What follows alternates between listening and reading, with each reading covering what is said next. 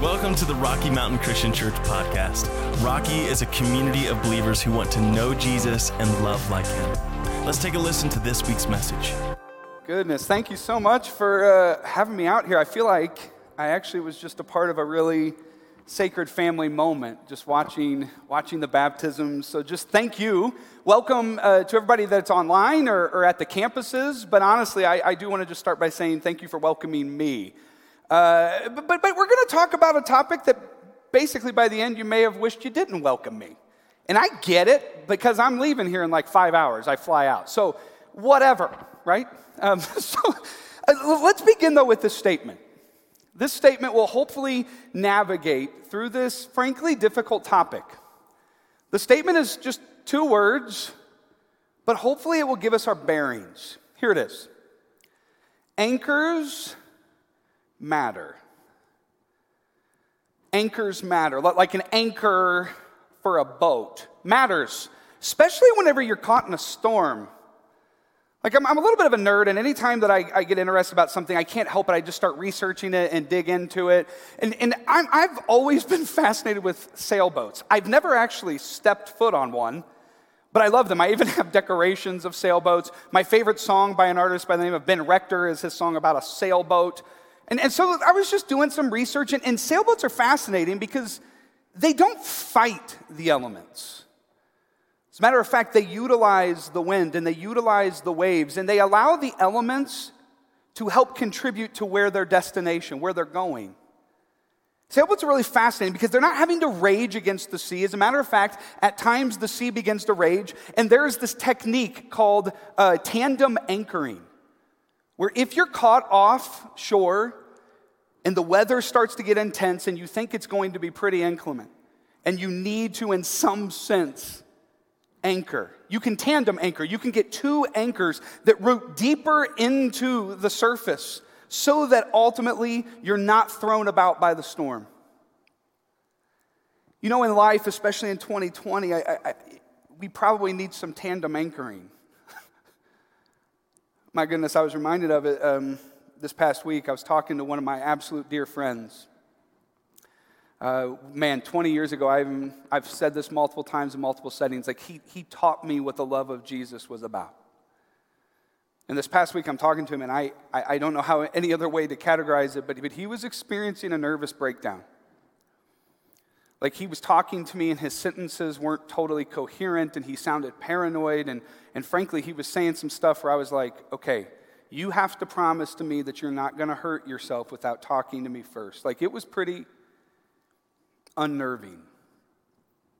And as we're talking, I said, I said, Jake, you have to remember, dude, your anchors. I was like, thank I mean, good. I'm glad you reached out to me because you know I will be here for you no matter what. But I was like, buddy, you need to remember the love of God that you taught me 20 years ago. Go back to the beginning. It's like, dude, you, you need to go and you need to talk to your wife. And I said, I've had to do this before, and sometimes you need to do this, and this is one of those times. It's like, you need to ask her, what is true? Because right now, I can't tell the difference between what is true and what is not true. I need you to be my anchor and just tell me the truth. Anchors can get us through some pretty stormy weather. Anchors can get us through some really tough times. And frankly, whenever we're going to talk about the rapture, we need some anchors. I mean, are you kidding me? I was like, wow, Sean, I see what you did there. You make sure you're out of town. We talk about the rapture. You bring the hippie into Colorado. Like, that's really cliche, to be honest with you. But I don't blame you. Because the rapture is wild. As a matter of fact, I was just telling Luke and, uh, and his wife Sydney in, in the back, I said, you know, the last time I spoke on the rapture in Colorado was seven, eight years ago. And I received one of the most colorful emails I've ever received. It ended with this phrase You should have a millstone tied around your neck and dropped in the sea. It's like, whoa, okay, well, that's at least you're vivid. Like, hey, it's a wild topic. And I actually love what Amanda said up here. It's okay to disagree. As a matter of fact, as Christians that are united in the blood of Jesus, you would think that we'd be able to teach the world how to disagree and still be united as one. I've grown up in the church in my whole life, and I'll be honest with you, I wish whenever I said that statement, I wish it was more true than what I feel. But as Christians, we need to get better at this. We can disagree. I tell my students this in my class all the time. You can disagree with me and get an A. You just have to tell me why you think I'm an idiot. And number two, we have to do it with respect. It's okay. So here's the two anchors I want to put into place here at the very beginning. Anchor number one is a word that I will say probably 40, 50 times throughout this sermon context. That's the first anchor. Context. And here's why that anchor is so important. Because if you take the Bible out of context, you can make the Bible say anything you want at all. You can make the Bible say anything you want. You can make the Bible serve you. You can make the Bible justify your actions. You can make the Bible say anything you want.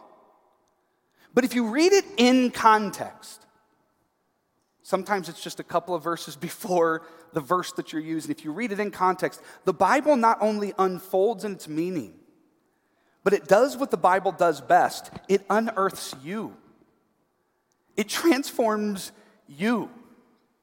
So, the first anchor we're going to have in place is context, and we're going to be coming back to this all the time to help us get through this storm. Here's the second anchor that I want us to have in place at the very beginning identity. Identity. Why is this so important? Because if you don't know who you are, you will not know how to act.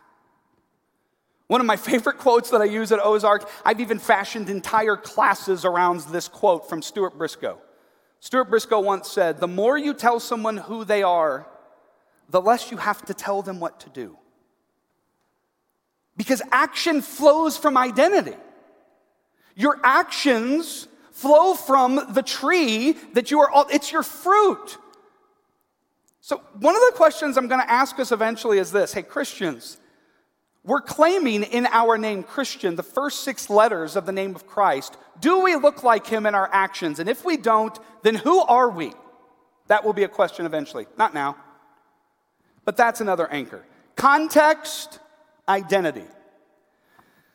Let's dive into the storm. Okay, shall we? So I'm going to tell you my conclusion about the rapture. I'm going to give you five seconds to get mad and throw things, and then I'm going to explain why it's my conclusion. Okay? Okay.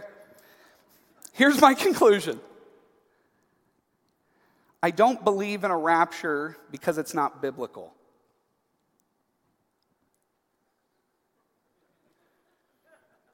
Okay, now let me tell you why. Two reasons. One of them is history. I'm a bit of a historian, guy. As a matter of fact, like one third of my PhD is in Roman history. I'm asking the question in my dissertation of how the book of Revelation's interacting with the Roman Empire. History is just something I gravitate towards. Why? Because I do believe if you ignore history, you will repeat its mistakes. If you don't know the stream within which has come before you, you won't know how to navigate the river moving forward. History is valuable. And so, understanding the history of the rapture can kind of put a little bit of context into place. It won't be the only piece we will look at, but it's an important one. So here's the, the history of the rapture. The first time in the history of the church that the concept of the church being pulled out or raptured out of the world before a time period of tribulation, first time that was ever mentioned was in 1830 by a woman named Margaret MacDonald from Scotland. Margaret MacDonald put herself into a, a self induced fever and she went into a trance and to receive some prophetic utterances, and she began writing them down. And I, I know what she wrote because I have a copy of her letter that she wrote in this trance in my office. And in 1830, Margaret MacDonald, in this trance, wrote down in this letter for the very first time the idea of the church being pulled out right before things get really bad. John Nelson Darby was also ministering in the area, caught wind of her teaching, then began to put the theological muscle around the rapture theology because he was a biblical scholar. And about three to four times over the next 15 to 20 years, he also, with this new rapture teaching, he began making trips over to America in this burgeoning new country. And every time he went, he would preach the gospel, and as he preached the gospel, he would preach the rapture. Some of this teaching was influential for a guy by the name of Cyrus Scofield. And if you know that name, It's pretty significant because in 1909, he published the first English study Bible called the Scofield Reference Bible. Like, if any of you had, had, have reference Bibles, like an NIV study Bible or something, where at the bottom you have like these notes that scholars help you. You guys know what I'm talking about? Raise your hand, holler if you hear me. Okay, I can't see you online raising your hand, but I'm assuming you did. I'm assuming you did. Okay. Uh, the Scofield Reference Bible was the first one of those, and it was wildly popular. And in the Scofield Reference Bible, he began to espouse the teaching of the rapture. And the problem was is that the people reading it didn't distinguish between the inspired words at the top of the page and the uninspired words at the bottom. And it began to gain traction. Early 20th century, one of the most incredible evangelists of the early 20th century was a guy by the name of Dwight L. Moody. Like, he was so influential that when my family and I moved over to Scotland to start my PhD, we go to a church, and sure enough, their plaque outside the church read, This church was established in the early 1900s by Dwight L. Moody. I was like, The dude is amazing.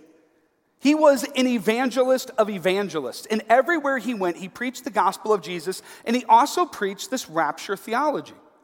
Then, the second half of the 20th century, we saw the emergence of another incredible evangelist by the name of Billy Graham. Ever heard of him? yeah. Billy Graham in the 1970s wrote a book called Approaching Hoofbeats, which espoused the rapture teaching. Speaking of the 1970s, there was another book that was published in the 1970s by a guy named Hal Lindsey called The Late Great Planet Earth. And that book not only taught the rapture teaching, it was so popular that in the decade of the 70s, the late great planet Earth outsold the Bible worldwide. That's a pretty impressive feat. In the 1980s, a guy by the name of Edgar Whisenant wrote a little pamphlet book called 88 Reasons Why the Rapture Will Happen in 1988, followed up by the riveting sequel of 89 Reasons Why the Rapture Will Happen in 1989. And then 1990, a guy by the name of Tim LaHaye got together with his buddy named Jerry Jenkins. And they started writing this fictional series that people didn't realize all the time that it was fictional, but called Left Behind series, which ends up having 13 actual books, although there are a bunch of prequels, but at a certain point I stopped counting. There were also two movies that came out of the series, one starring Kirk Cameron, one starring Nicolas Cage. In the Left Behind series in 1990, that first book sold over 63 million copies worldwide. Why is this history important? Because this is how an idea Uh, in 190 years isn't just one that makes its way into the mainstream, it becomes the only idea that we think is acceptable in this stream. But here's my point just because it's a new kid on the block, 1830, doesn't mean it's wrong. That's not true. It just means it's new. And so we should, at very least, at the very least, just pump the brakes whenever we realize how new the idea is. Because what we do have to admit is this for 1800 years, the church was existing without teaching rapture theology. That Augustine didn't teach it, Irenaeus, Tertullian, Martin Luther, John Calvin, Justin Martyr. It, for 1800 years, the church was preaching the gospel of Jesus, but the rapture was not part of it. That should at least give us pause. It doesn't mean it's false, but we should at least keep it in context. Fair? Not asking if you agree with me. I'm asking, is it fair what I'm saying? Okay. Now let's move to the part that really matters to me. The second reason why I have a problem with the rapture is not history, it's, it's, it's the Bible. As a matter of fact, we're going to look at the three big rapture passages. Like, if you talk to somebody about the rapture, these three passages will make their way into the conversation, I can promise you. The first one's Matthew chapter 24, so go ahead and pull out your Bibles or your devices. I know some of the scriptures will be on the screen, but I want to make sure you're following along with me to make sure I'm not, you know, just spouting heresy. Although some of you are like, well, you've already done that. Well, just give me like 15 more minutes, and then we'll, we'll um, see what happens. Matthew chapter 24, you, you'll recognize this verse. This is one in the context of rapture, you're going, oh yeah, I've heard that one before. Um, verse 40 Two men will be in the field, one will be taken and the other left. Ever heard that? Yeah, do you, you guys, have you ever heard that one? Rapture. Followed up by verse 41 Two women will be grinding with a handmill, one will be taken, the other left. Rapture. Here's what I'm gonna do. Here's what I'm gonna do. I'm going to just appeal to context. We're going to just move back four verses. That's all we're going to do. We're going to go back to verse 36, and I want to read this in the stream of the conversation. So in verse 36, it's the topic about the second coming. And it's in red letters, so you know Jesus said it. It says, But about that day or hour, but about the second coming, about that day or hour, no one knows. Not even the angels in heaven, nor the Son, but only the Father. Let me just stop right here and make an appeal that I make to every single church that I speak to Revelation in this country and around the world. Here's my appeal Hey, Christians, can we please stop predicting? Like, can we just knock it off already? This predicting of the second coming is not helping our witness. Can we please stop? Like, have you forgotten who we are as Christians? We weren't called to be cosmic fortune tellers in the sky. We were called to be the hands and feet of Jesus. And some of us, my goodness, we spend more time predicting the future than we do living out the gospel in the present. Stop predicting. Here's one thing that all predictions of, of the second coming of Jesus have in common they've all been wrong. As a matter of fact, in my notes, I have, I have a, a non Christian website that over the last 250 years just catalogs all of the predictions that Christians have made about Jesus' second coming. And the implicit message of the website is this if they keep getting the second coming of Jesus wrong, we could probably assume fairly that they get the first coming of Jesus wrong too. It's not helping our witness. Truthfully, I believe when it comes to Revelation, we love to punt most of it into the future, into prediction, because we don't want to deal with our own brokenness and our own disobedience in the present. And the book of Revelation just has a different target than that. The book of Matthew has a different target of that. Jesus said he didn't know when the second coming was going to happen. Why do we think we can outdo him? I've actually heard people say, well, he says we can't know the day or the hour, but we can know the month and the year. Are, are you kidding me? Is that honestly what you think Jesus is trying to? He's going, now, Christians, I want to make sure, be general in your prediction, just not specific. In fact, that's his point. No. But he's going to teach us about the second coming. Verse 37. As it was in the days of Noah, he's going to teach us about the second coming by using an illustration from the Old Testament. Have you guys ever heard of the story of Noah? Okay, so Noah is one of, in his family are some of the last righteous people on the earth. And the Lord is so overwhelmed with the disobedience and the chaos of his world that he calls Noah to build an ark. If, if, if this story is confusing to you, watch Evan Almighty, it'll explain everything. He, but he, has him build an ark and he starts building. Everybody thinks he's weird, and then he builds it, and everybody around him, all of the evil, are still drinking and marrying and having a good time. And then he gets into the ark, and they're like, Good luck, buddy, get into the ark. And all these animals are in there with him, and it's really weird. And then the rain comes. And the rain comes, and all of the rain ends up creating the world anew a new existence for God's creation. And Jesus says, when we're coming, when, when, we're talking about the second coming, it reminds me of the story of Noah, verse 37. For as it was in the days of Noah, so it will be at the coming of the Son of Man. He goes, so if you understand Noah's story, you should understand the coming of the Son of Man's story. You should know both of them because history can help you understand how to navigate the stream. For in the days before the flood, people, now, the plural pronoun is significant. I know that sounds like one of the nerdiest things that I could say. But, but the plural pronoun is significant because all of the plural pronouns will refer to evil in this context. And all of the singular will refer to good. Noah, we know it's Noah and his family in the ark, but Jesus doesn't say that. He just says Noah, singular. And then people, plural. That'll be important here in a minute, I promise. Keep going. For in the days before the flood, people, plural, were eating and drinking, marrying and giving in marriage, up to the day Noah, singular, entered the ark.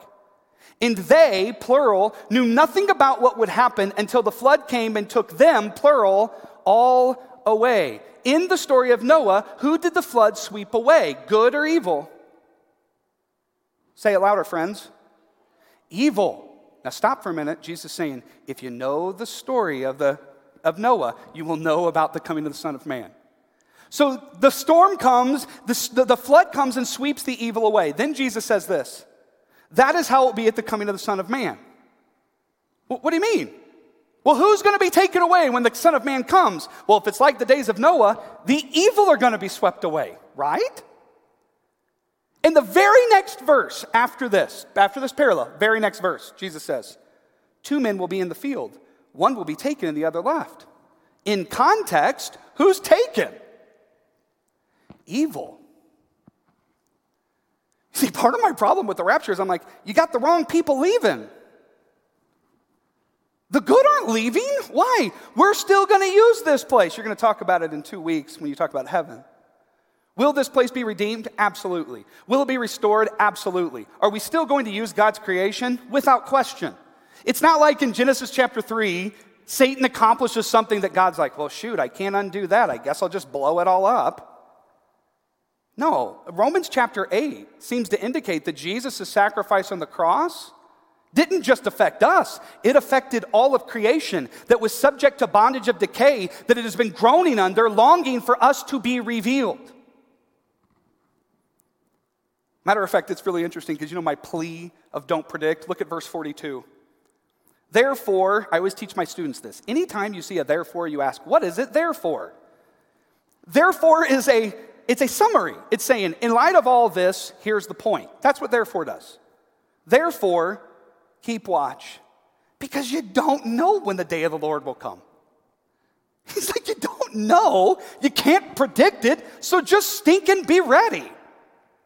As a matter of fact, Matthew 24 and 25 ends with four parables. And each of the parables have the same message. No one knows, stink and be ready. No one knows when he's coming. So make sure that when he does come, he finds you doing the work of the hands and feet of Jesus because that's who you are. And that's who he expects you to be. Turn to 1 Thessalonians chapter 4.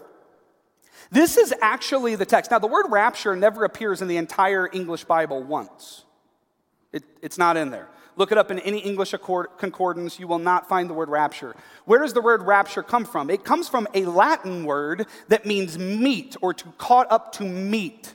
A Latin word that was translating a Greek word that eventually got pulled into the English as the word rapture. And it comes from this text, 1 Thessalonians 4 13 through 18. And I want to begin, though, with the therefore in verse 18, and then we will move backwards. Verse 18 says this Therefore, encourage one another with these words. Can I let you in on a little con- context secret when it comes to Bible study? The context secret is this these letters, by God's grace, we get to overhear a conversation between a minister and his people. They weren't written to me. Paul was writing this to a church in Thessalonica in the first century that was struggling. And these communities found these passages. Every New Testament letter is this, even the book of Revelation. We're overhearing a conversation of John, the pastor of these seven churches in Asia Minor. Every New Testament book is a letter from a minister to their people and we get to overhear a conversation. Which the reason why that's important is it must first mean something to them before we can take it, control of it and rip it in 21st century and make it mean something totally different. I mean, at the very least, we just need to say, what did the Thessalonican church hear? Because what they're about to hear in verses 13 through 17, Paul seems to think that it will encourage them. That it will encourage the church in Thessalonica that he is writing this letter to. So let, let, me, let me set the scene for you. The church in Thessalonica struggles with hope. As a matter of fact, you, you ever heard, you know, faith, hope, and love, but the greatest of these is love, 1 Corinthians 13? That's a triad that you see multiple times. At the beginning of Thessalonica, the Thessalonian letters, it says faith, love, and hope. Not faith, love, not faith, hope, and love. Why? Because whatever comes at the end of the list, for the Corinthian church, it's love. For Thessalonica church, it's hope. Whatever comes at the end is what that church is struggling with the most. Faith, love, and hope, he's talking to the Thessalonican church because they're struggling with hope. Specifically around this issue, their friends and family have died. Some of them because of the persecution inside of their city. Their friends and family have laid their lives down for the gospel. The problem is the second coming hasn't happened yet. And these Christians in Thessalonica are worried that because their family has died, that they won't get to experience the, all of the benefits of the second coming of Jesus. And they talk to Paul and they're like, You told us the second coming was going to happen soon, but now all of a sudden my family members have died, so are they going to miss out? Do they not get to experience all the blessings of the second coming of Jesus? And Paul goes, Whoa, whoa, whoa, whoa, whoa. Whoa, whoa. Let's, let's, let's put some anchors in place here. Because I know, I know it's difficult what you're going through inside of Thessalonica right now. And the storm is raging, but we can weather this with the truth. Verse 13. Brothers and sisters, we, we do not want you to be uninformed about those who sleep in death. I love, I love that metaphor for Christians that die, sleep. Because whenever you go to sleep, there's always the assumption that you will what? Wake up. It's, it's not the end of the story. And when Christians die, sleep's the perfect metaphor. That's not the end of the story. The story continues. Because we don't want you to be uninformed about those who have fallen asleep in death, so that you do not grieve like the rest of mankind who have no hope. Uh, real quick, Paul's not telling Christians not to grieve. Christians, no, no, we just don't grieve in the same way, but we still grieve. Like those of you that have lost, I've, I've seen this happen in the church where you almost get this guilt trip from people like, hey, don't forget they're in heaven. Yeah, I know, but it still hurts that they're not here with me on earth. And that's a healthy thing to submit to. The full spectrum of the emotion is actually cleansing. If you don't believe me that the full spectrum of the emotion matters, just read the Psalms. There's some pretty wild emotions in there. And it's in the Bible to tell us this emotions weren't a part of the fall. God created it and called it good. Allow them to do their job of cleansing you. Christians, it's okay to grieve. Just make sure you're grieving in a way that remembers this next line. For we believe that Jesus died and rose again. 1 John 2 6 says, For anyone that follows Jesus must walk as Jesus did. And that's not just a command, that's good news. Because if Jesus died and rose again, so too will you. Your death is not the end of the story, and neither is it the end of the story for your loved ones. And he says, So because Jesus died and rose again, and we believe that God will bring with Jesus those who have fallen asleep in him, he says, Your loved ones are with him. Paul says elsewhere, you know, to depart from the body is to be in the presence of the Lord. Your loved ones are not struggling. They're actually in a better place than you are. They're with Jesus right now. Verse 15, according to the Lord's word, we tell you that we who are still alive at that second coming, who are left until the coming of the Lord, will not even, we will certainly not precede those who have fallen asleep. They're in a better position than we are. They're not missing the second coming, they're experiencing fruits of it that we can only dream of here on earth. Verse 16 For the Lord Himself, notice the tenderness of this pastor to his people. For the Lord himself will come down from heaven with a loud command, with the voice of the archangel, with the trumpet call of God. So much for a silent rapture. And the dead in Christ will rise first. They even get to experience the resurrection before you do. They're not in a bad position. Thessalonican church, relax. After that, we who are still alive and are left will be caught up together with them in the clouds to meet the Lord in the air. And we immediately go, rapture. Oh, hold on. Keep it in context. Because do you know what a person in Thessalonica would have heard with that verse? They wouldn't have thought, wow, 2,000 years from now, I will be excited when that happens to people that has nothing to do with me. No, the Thessalonican church thought this you mean we don't even have to wait for them to come back to the earth before we get to hug our loved ones again? He will allow us to, to be caught up in the air and to meet their procession that's coming back down to the earth. That word meet there is a real important word. In the Greek, it's, it's apantesis, and it's this royalty term. It, and it has this connotation if the emperor is coming to your city, you don't wait for the emperor to come up to your gates before you're like, oh, hey, king, how's it going? No, you run out, even to other cities, and you greet the procession that's coming back to your place. You meet them and you join the parade that's still moving towards the destination. That's the word there. See, heaven is coming down to earth And the beauty of this passage is he says, Your loved ones that have died will be with Jesus, and you don't even have to wait for them to get back to this place. You get to actually embrace them and join the parade as it comes back down to this earth because we're still going to use this place. And that's why it ends in verse 18 saying this Therefore, encourage each other with these words. It would be strange to be encouraged if Paul looks at you and says, Oh, you're struggling with your loved ones dying? Well, in 2,000 years from now, the church is going to be able to be, to be pulled out before things get bad. I know you're struggling, but they won't have to. How is that encouraging to the Thessalonican church? No, he looks at him and he says this The Lord's not forgotten about you or your loved ones. And if this is true, then this allows Christians to, like Christ, lay down everything they are on behalf of someone else. It frees them. The last passage, the big rapture passage, comes in Revelation chapter 4, verse 1. A scholar by the name of Dahan once said this. He said, Revelation chapter 4, verse 1 is the absolute clearest passage in the entire Bible on the rapture. And I respond back and say, That's my problem. Because if this is the clearest verse, what, what are we trying to force into the text? So here, here's, here is the Revelation rapture passage. After this, I looked. I told you I'm going to be using context. So, how do we define the word I? Well, the word I there refers to John, the apostle, on the island of Patmos. Where do I get that? Revelation chapter 1, verse 9, which literally says, I, John, your brother and companion in the suffering of the kingdom and the patient endurance that are ours in Jesus Christ, was on the island of Patmos because of the testimony of the word. So, John is the I. After this, I, John, looked, and there before me, John, was a door standing open in heaven. And the voice I, John, had first heard speaking to me, John, like a trumpet, said, Come up here.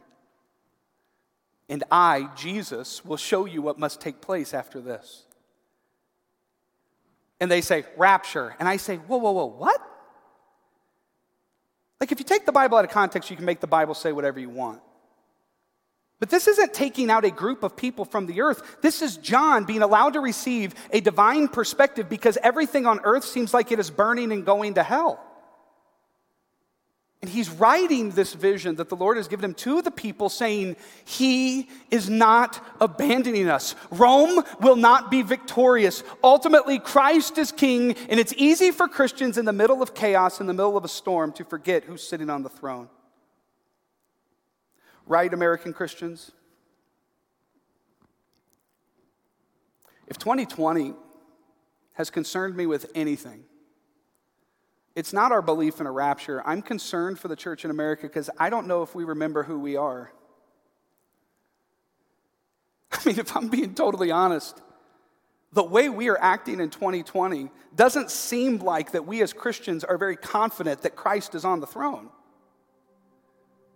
And it's times like these where the church, because of who we are, shines the brightest. But if you don't think that we're struggling right now, then all I need to do is to grab any one of our news feeds from any one of our social media accounts and put it on the screen, and let's just see how Christians are talking. Don't get me wrong, I know this is tough. Pandemics are brutal. The election has not been easy.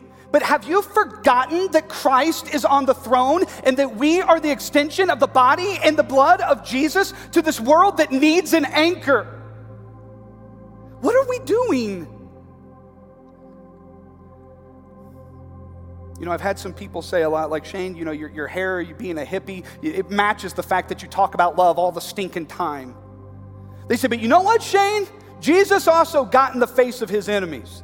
He spoke out against the culture. He got rowdy. Matter of fact, Matthew chapter 23, he does get rowdy with the Pharisees.